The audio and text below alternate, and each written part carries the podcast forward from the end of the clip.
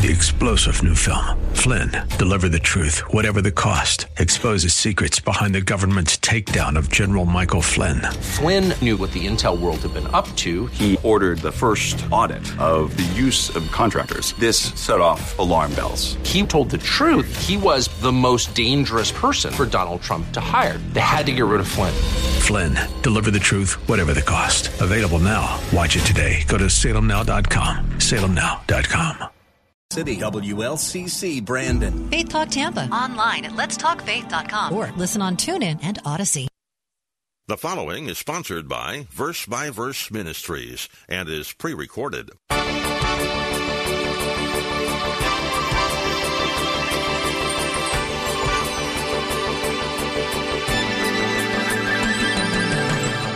Now, from what we know about the Pharisees, based on what we read in the New Testament concerning the interaction that Jesus had with these men, we know that these Pharisees were very concerned about impressing others. They lived to impress others by appearing to be very spiritual and pious.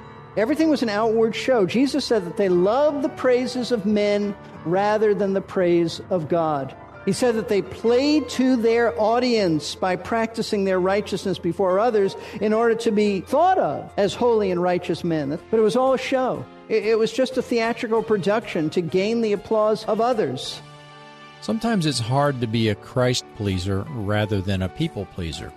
But when we put our faith in Christ, the Holy Spirit begins to work in us, reminding us that we are slaves to Christ, and our primary role is to make Him look good not ourselves. I'm glad you tuned in today to Verse by Verse. Pastor Steve Kreloff, the teaching pastor at Lakeside Community Chapel in Clearwater, Florida, is taking us through an in depth study of the book of Galatians. The Apostle Paul wrote this letter to four young churches in Asia Minor to combat the false teaching that salvation required keeping the law as well as trusting in Christ's death on the cross. Paul saw himself as a slave of Christ and he had to stand up to the false teachers that were misleading the Galatian Christians. Now, off the top of my head, I can think of two major religions that supposedly came to their founders from angels. Here's what the Apostle Paul had to say about that in Galatians 1 8. But even if we, or an angel from heaven, should preach to you a gospel contrary to what we have preached to you, he is to be accursed. That's how strongly Paul believed that there is only one gospel, one way to be saved, and that is by grace through faith in the Lord Jesus Christ. Have your Bible handy if you can. Here's Pastor Steve to continue our study of Galatians chapter 1. Now, let me tell you why this passage of Scripture and Paul's defense of his message is so important for each of us to know and understand. All of us, all of us need to have absolute confidence that what Paul wrote about in the New Testament which actually are 13 letters, are words and truths that were revealed to him by God, and they can be trusted without any hesitancy. See, if you are not convinced that the things that Paul taught and wrote in the New Testament were divinely revealed to him, then you will never have confidence in the gospel that he preached. The message about salvation in Christ. And if that's the case, then you won't be saved because there is salvation in no other way than faith comes by hearing and hearing by the word of God. Because you won't think that what Paul had to say about Christ being Lord and Savior is God's message to man. If you don't think that way, if you think that his words were simply the words of a mere man and not God's words through him, then you won't receive what he wrote about Jesus Christ. And that would be tragic because this is the only gospel message that can save you. There's none other, and there's no other Savior than Christ. Listen to what Paul told the Thessalonians in 1 Thessalonians 1:13. He said, "For this reason we also constantly thank God that when you received the word of God which you heard from us, you accepted it not as the word of men." He said you you heard us preach, but you knew that what we had to say was not our opinion, but for what it really is, he said, the word of God which also performs its work in you who believe. In other words, the Thessalonians were saved because they believed that when Paul preached about Jesus Christ and his death, these were not his made up opinions. They were indeed the very words of God in Paul's own vocabulary and style as God inspired him. But those who reject Paul's words as divinely revealed and inspired are in reality not rejecting Paul, they're rejecting Christ. They're rejecting the message of salvation. See, although the false teachers of the Galatians may have been the first people to reject Paul and his gospel message, and they probably were the first, at least that we know about, because Galatians was a very early letter of Paul's. They certainly weren't the only ones, and they weren't the last ones. Over the years, there have been many people who have accused Paul of changing and corrupting the true message of Jesus. Mm. That's a very liberal view of the New Testament that Jesus really just spoke about love and being merciful and kind. And this man, Paul, came along and distorted it. That's, that's a very liberal view of the New Testament. So they say that Paul corrupted the gospel. Jesus simply was talking about being loving and, and uh, benevolent to others. And they say that Paul corrupted. But in doing this, they actually doom themselves to a Christless eternity because without the hope of Christ's salvation through faith alone in his death, there is no hope. There is no salvation. There is no salvation in be kind to one another. There's no salvation in be merciful, be loving, those are nice things, but, uh, but they mean nothing outside of the gospel of Christ's death for our sins. Consider the attitude of former President Thomas Jefferson, who rejected Paul and the message of grace that he preached by accusing the apostle of being, and I quote Jefferson here, the first corrupter of the doctrines of Jesus. That's what our former president said. See, in rejecting Paul and his gospel as a corruption of what he believed Jesus really taught, Thomas Jefferson rejected Christianity, biblical Christianity, salvation, and Christ himself, because what Paul preached was the message that God revealed to him about Jesus Christ.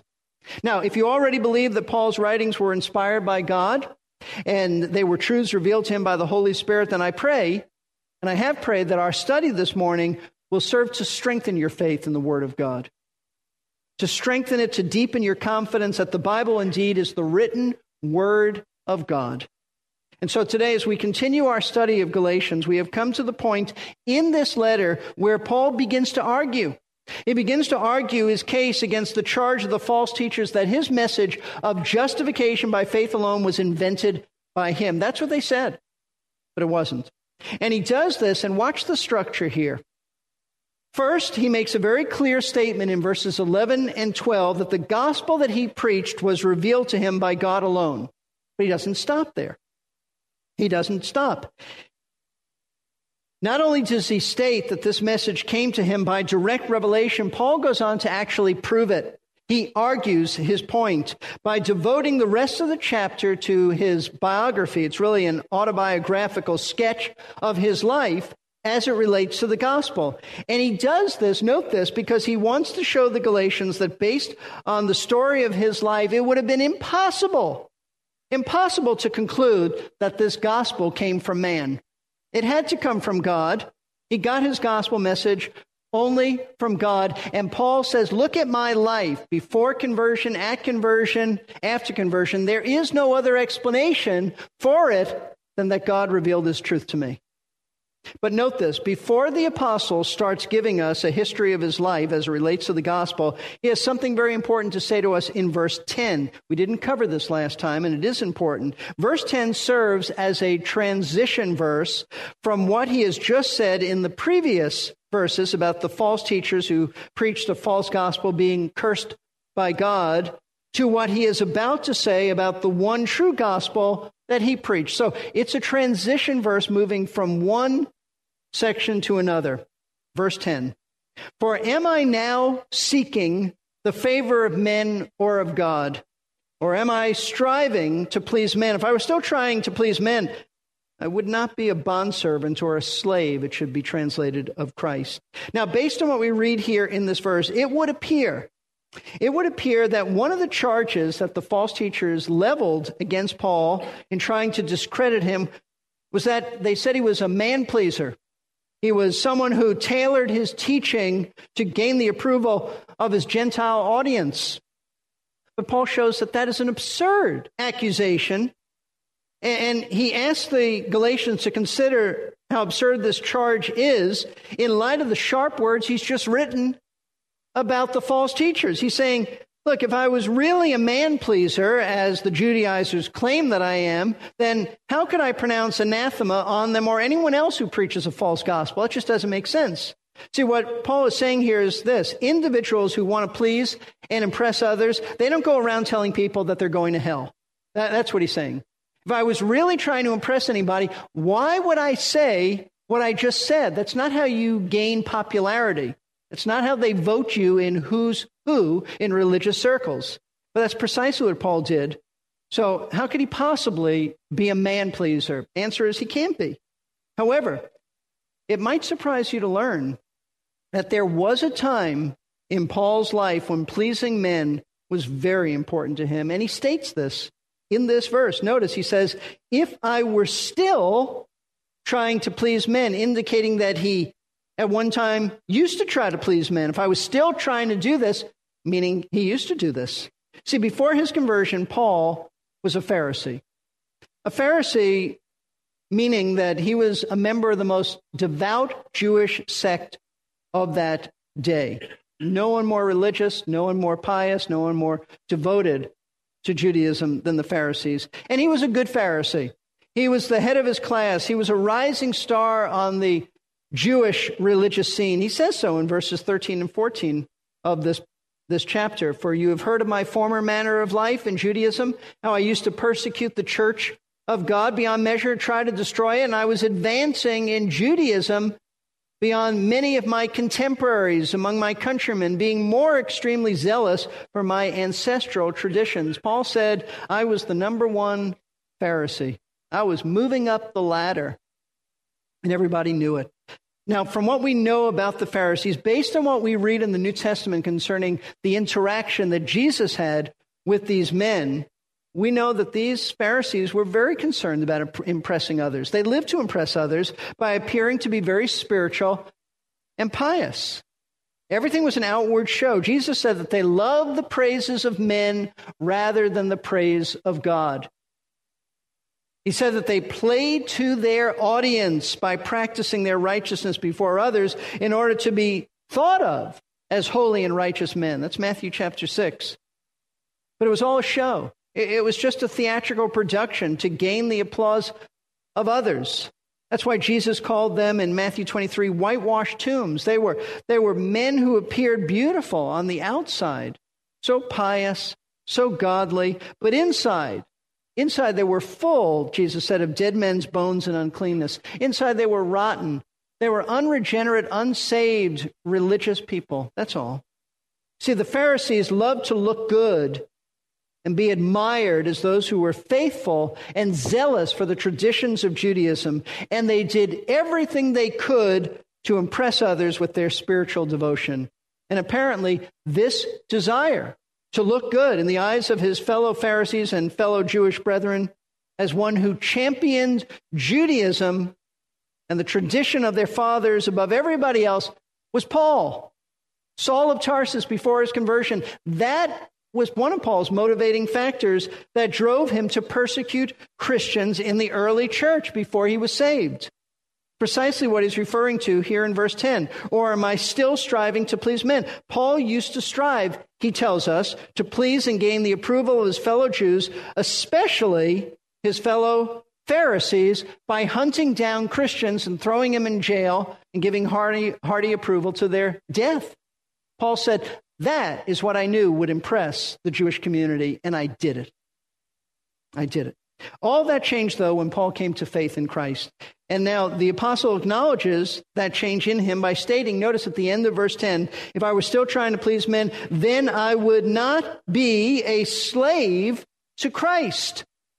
If that's what I was still doing, I wouldn't be a slave to Christ. Paul recognized that upon his conversion, he became a slave. Not simply a servant, it should be translated a slave to Christ. And as a slave, he was compelled to do only one thing. He had to obey his master. His master is Christ. That involves speaking the truth about false teachers who were cursed by God and preaching the truth of the gospel, even if it brought criticism from others. So instead of trying to please men like he used to do as a Pharisee, Paul now tried to please God as a Christian. So, what does all, all this have to say to us? This is not just academic. What does it say to us in terms of how we should live?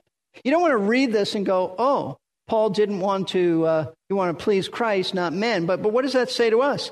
Well, if Paul said that his conversion meant that he was a slave of Christ, and therefore he was now compelled to please the Lord by obedience, and that's exactly what our perspective should be.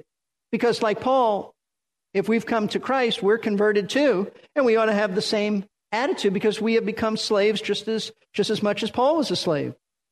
But one of the great struggles that many of us have is that we are far too concerned with pleasing people, aren't we? People pleasers. We care too much about what other people think of us, and this desire for their approval often shows up in the way that we live. We tend when we want to please others to compromise what we know to be true in terms of speaking and living for Christ. Because that, well, we know it might bring criticism. It will bring criticism. It will bring the disapproval of non Christians, and we're afraid of that. Now, no one likes being criticized. At least I don't know anybody who likes to be criticized. Even people who say, well, I don't really care. That's absurd. Everybody cares. No one likes being criticized. No one likes being disliked. But when we become Christians like Paul, we become slaves to Jesus Christ. And therefore, our first and really our only responsibility is to please our Master, our Lord, our, our God. Therefore, like Paul, we do have to stand for the truth of the gospel, even if that requires us to say some unpopular and harsh sounding things like someone who rejects Christ is going to hell. Now, the balance of this is this this does not give us a license to be rude to people in witnessing to them, or to be nasty to them, or antagonistic to them, or obnoxious to them. Not at all. It just means that we have to say those things that Christ wants us to say, regardless of the consequences that they might bring. That's all. So here's the question you need to ask yourself if you struggle with being a people pleaser, and I think most of us do. You have to ask this question How can I develop the same attitude that the Apostle Paul had in no longer striving to please men, but only Christ? The answer is this you do it the same exact way that Paul did it. This is not acquired the moment you're saved. There's a cultivating thinking that goes along with this. You have to think Here's the answer. You have to think and concern yourself more and more about the next world and less and less about this one. Let me show you what I mean. Let's turn back one book to Second Corinthians chapter 5. 2 Corinthians chapter 5. Notice verse 9 what Paul says. Now, he's been talking about leaving this world, being with Christ, being in the body, out of the body, his spirit. And, and he says in verse 9, therefore, we also have as our ambition, whether at home or absent, meaning at home in this body or being with the Lord, to be pleasing to him. Paul said, we make it our ambition to be pleasing to Christ, regardless of whether we are physically in his presence or here on earth. But notice this. Paul, how did you get that ambition? How did you cultivate that? How did you come to that place in your life where that was your overriding ambition and goal? He tells us in verse 10 For we must all, meaning every Christian, appear before the judgment seat of Christ. Now, this is not a seat of judgment in the sense of Christ will judge our sins. That already took place when he died. Our sins were judged. This is really the, the Bema seat of Christ where um, rewards will be handed out. This is not a judgment for sin. You'll never, if you know Christ, be paying for any of your sins, but you will be evaluated based on the way you conducted yourself in this world. So he says, For we must all appear before the Bema seat of Christ, so that each one may be recompensed for his deeds in the body according to what he has done, whether good or bad. See, the way Paul lived, he tells us here, was dictated by the truth that he would someday stand before Christ, look into his face, and give an account for the way he lived. And so he purposed that he would live in such a way right now that pleased Christ. That was his only consideration, his only consideration. It was his ambition, he says, to be pleasing to him by obeying his word. But what helped him develop that ambition was the fact that he had his eye on eternity. So I ask you, do you ever think about eternity? As you go through your day, as you're at work, at home, whatever, you, do you ever think about it? Do you ever think that this life will soon be past and that someday you're going to stand before Jesus Christ and this will be a distant memory? Do you ever stop and think about it? One man who did was Jonathan Edwards. Jonathan Edwards is one of my spiritual heroes. He lived in the American colonies before we were actually a nation in the early to mid 1700s, and he is still considered by many today to be America's greatest theologian. As one becomes familiar with Edwards, as I have been trying to do through his writings and from what his many biographers have written about him, it becomes apparent that this is a man who walked with God. In fact, outside of the Apostle Paul, and this is just my opinion, Jonathan Edwards strikes me as perhaps the godliest and most spiritual man that I have ever read about. What was the key to his godliness? Well, what was it that made Jonathan Edwards such a man who pursued Christ? It was the fact that he was determined to live on earth in such a way that when he arrived in heaven, he would have no regrets. He said that. Here's what one of his biographers, Iain Murray, said about Edwards and his view of eternity. Murray writes this For Edwards, the life breath of religion, and by religion he means his relationship with Christ, the life breath of religion is the thought of the world to come. This is the key to understanding Edwards. To take eternity out of the equation, his life looks very different. Think only of the trials and Murray mentions a number of them. And the story of his life may look like a failure, but Edwards saw it differently. I acted, he could say, against all influence of worldly interest because I greatly feared to offend God. He feared offending God. And the reason that Jonathan Edwards so feared offending God was because he knew that he would stand before him someday, look into the face of Jesus Christ, the God man and give an account for the way he lived on earth. And so he lived on earth to please and to glorify Christ. And that was exactly Paul's perspective. And it needs to be our perspective. Paul sought only to please Christ as his slave and not man. And so he was free then to speak out against these false teachers, regardless of what he had to say, because they were denying and distorting the gospel. And somebody had to say, in the strongest of languages, they're wrong. They're accursed by God. Now let's put all this together so we can understand where Paul is headed in his line of reasoning and why he's about to give us, as I've said, so much personal information about himself. I remind you, in light of the fact that he has denounced the Judaizers for preaching a false gospel and has asserted that the message he preaches is the only true valid one, and he has defended himself against the charge that he's a man pleaser, Paul now proceeds to state why his gospel is the right one. He said it's the right one. Why is it, Paul? Why do you make such a claim? It's because this message, he tells us, was given to him by divine revelation. That's it. That's the only thing that makes this, this gospel valid. God gave it. In other words, unlike the Judaizers, he didn't get his message from men. No man taught it to him. No one told him about it. And he certainly didn't invent such a message. Now, as, we, as we've already noted, and I just remind you, in verses 11 and 12, Paul says that God is the source of his gospel message. Then, from verses 13 until the end of the chapter, he will begin to argue his point by giving us a brief biographical sketch of his life that proves that his gospel did not and could not come from anyone but God. We're running out of time, so we'll have to get to those verses when we meet again. One of my pastors years ago was preaching about the sanctity of marriage, and someone in the front row was actually heckling him. It's the only time I've ever seen someone do that. My pastor put up with it for a while and finally stopped, looked directly at the man, and said, Hey, I'm not making this up. I'm just reading to you what God said. No more heckling after that. When we get into our text on the next verse by verse, we'll see that Paul used something like that as part of his defense against the false teachers in Galatia who were more or less heckling him in absentia. He said that what he had preached wasn't any man made idea, it came straight from God.